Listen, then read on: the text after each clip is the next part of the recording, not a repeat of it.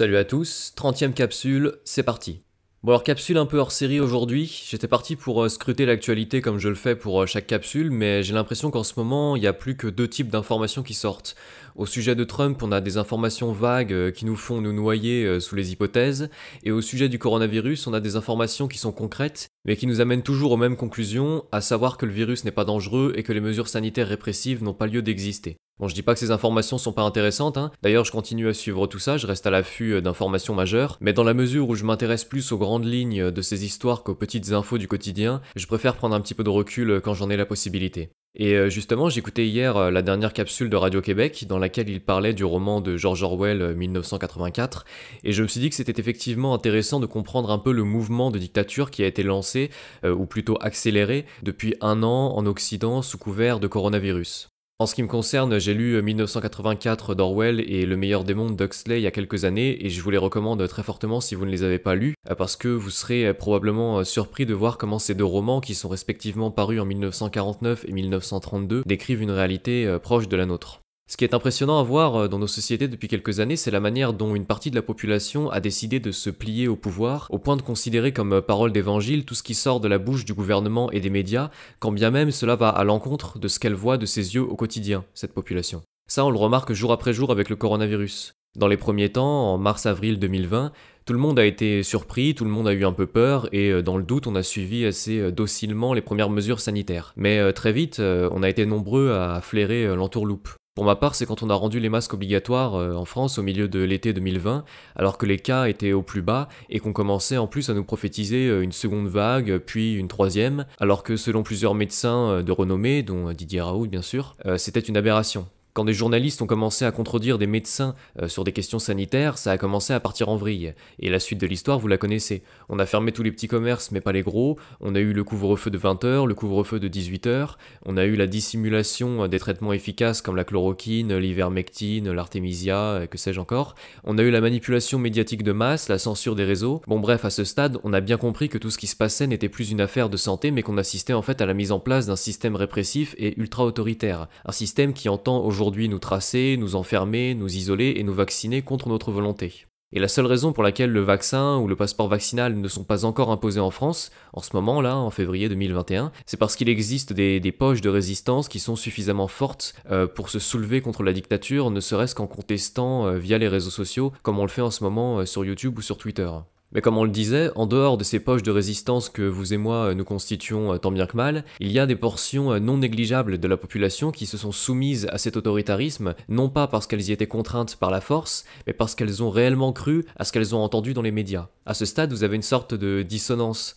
vous savez, dans 1984, c'est la fameuse double pensée, qui est une sorte d'abandon du raisonnement et qui est la véritable marque de la soumission intellectuelle. Vous dites depuis des années que les médias mentent, mais pourtant vous écoutez leurs informations tous les jours. Vous dites depuis des années que les politiciens sont corrompus, mais pourtant vous leur confiez vos libertés. Vous voyez pertinemment que la Suède, la Corée du Sud ou maintenant l'Italie s'en sortent mieux que nous sans les mesures sanitaires liberticides que nous subissons nous, mais pourtant vous acceptez ces mesures sanitaires liberticides. Vous savez, si vous êtes un minimum informé, que les tests PCR ne sont pas fiables et qu'un cas positif n'est presque jamais un malade. Mais pourtant, vous vous référez toujours aux chiffres de contamination donnés dans les médias, chiffres qui n'ont donc aucune valeur. Et on peut continuer comme ça pendant longtemps. Hein. Vous savez que le masque ne sert à rien, c'est écrit dessus, mais vous le portez. Vous savez que les enfants ne risquent rien, mais vous les masquez. Et quand je dis vous, euh, je ne parle pas de vous évidemment, hein, je parle au sens large. Bref, vous avez cette double pensée systématique, euh, cette opposition entre les faits concrets, c'est-à-dire l'évidence, le bon sens, euh, votre réflexion personnelle qui est basée sur votre intelligence, donc entre les faits concrets, et en face, cette espèce de non-sens des médias qui n'est en fait qu'une succession de contradictions depuis un an, et qu'une partie de la population va pourtant accepter jour après jour parce que BFM l'a dit, donc c'est la vérité.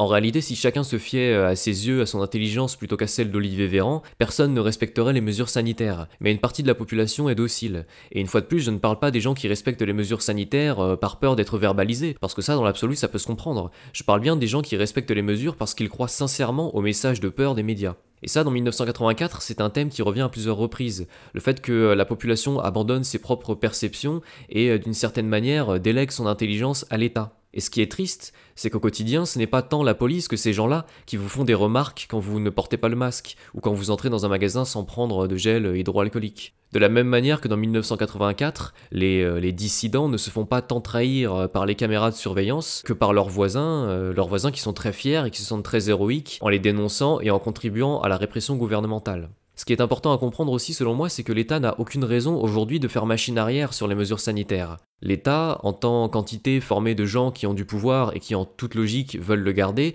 tire un énorme avantage de la situation actuelle. Personnellement, j'analyse toujours la situation en me disant euh, non pas que l'État euh, complote, mais plutôt que l'État a des intérêts, c'est-à-dire des buts, euh, des besoins qui expliquent très bien sa position actuelle. Pour le dire plus concrètement, face à une population qui est au fil des années de moins en moins docile, ou même face à une puissance étrangère, l'État de manière générale a besoin de puissance, et la puissance passe toujours par le contrôle de la population jusqu'à aboutir à un système dictatorial. C'est le système dictatorial en fait qui instaure le plus facilement la stabilité et l'appropriation des ressources dont le système a besoin. Mais comme vous vous en doutez, c'est aussi le système qui fait le plus de mal à la population. En réalité, nos dirigeants rêvent tous d'un système à la chinoise, d'un contrôle de la population, des médias, d'une capacité totale à gérer les ressources matérielles ou humaines, parce que c'est le meilleur moyen de stabiliser le pouvoir et de garder leur position au sommet de la pyramide. Et tout ça, c'est pas de la méchanceté gratuite, c'est une sorte de mécanisme de survie qui est en fait très naturel et qui consiste à neutraliser ses ennemis et donc à empêcher toute pensée contestataire. Demandez-vous maintenant, avec toute l'honnêteté du monde, pourquoi le gouvernement français s'embêterait à mettre fin à cette crise sanitaire alors que cela lui octroie tous les pouvoirs? Pourquoi rendre leur liberté de déplacement aux gens quand on peut les confiner d'un claquement de doigts? Pourquoi laisser les gens se rassembler et échanger quand on peut les séparer les uns des autres et leur donner soi-même l'information qu'on veut? Pourquoi laisser aux gens leur indépendance économique quand on peut les soumettre à travers le revenu universel et donc avoir le pouvoir de leur couper les vivres à tout moment? En somme, la question est simple.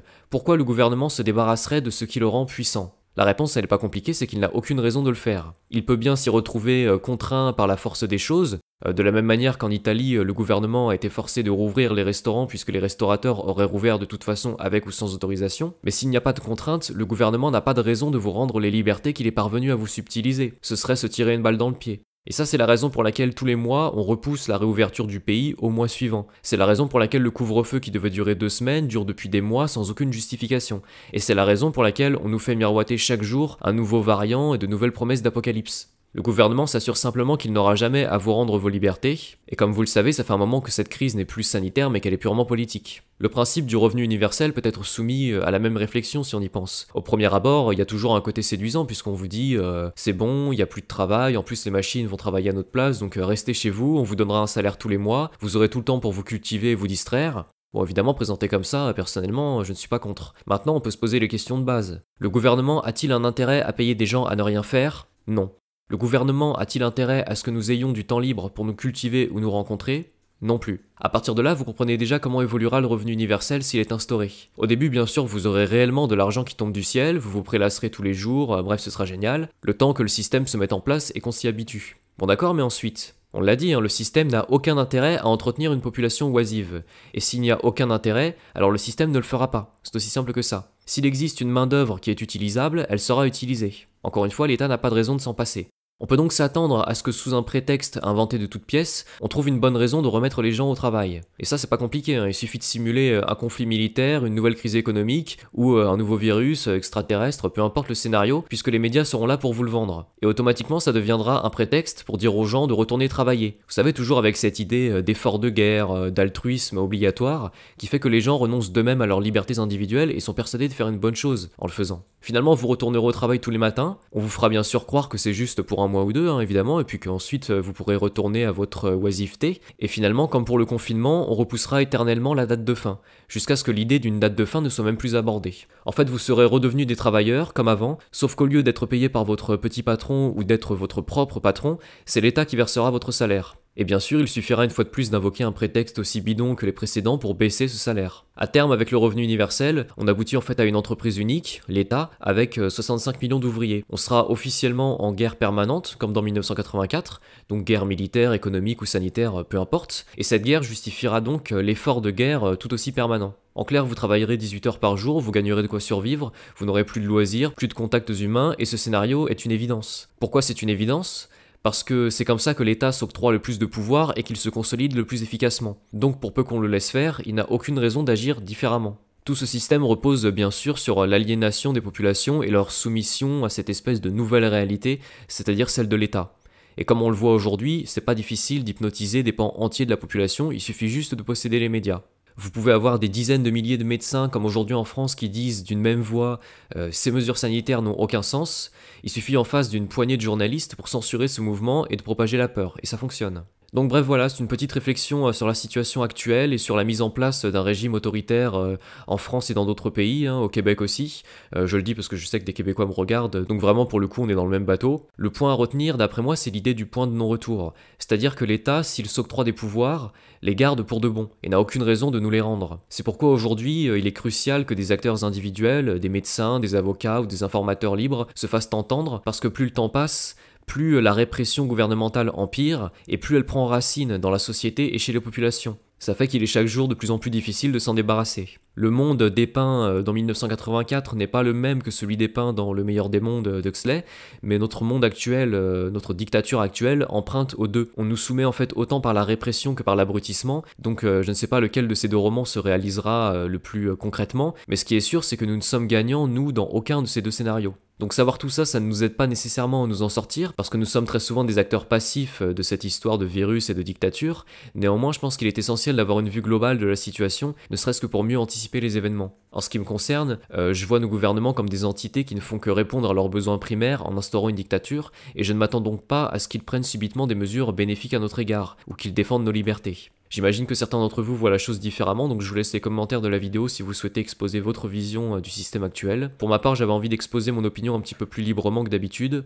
Euh, c'est pas évident de le faire en une dizaine de minutes, donc je ferai peut-être d'autres capsules du même genre. Je vous laisse également me dire euh, en commentaire si ça vous intéresse ou pas. Voilà, on va se quitter ici pour aujourd'hui. Donc, encore une fois, dites-moi si les capsules de ce genre un petit peu plus libres vous intéressent. de toute manière, on revient à l'actualité dès qu'il y a du concret. tous mes remerciements à ceux d'entre vous qui m'ont fait un don pour me soutenir ou qui relaient mes vidéos. Et sur ce, je vous dis à très vite pour la prochaine capsule. Allez, salut à tous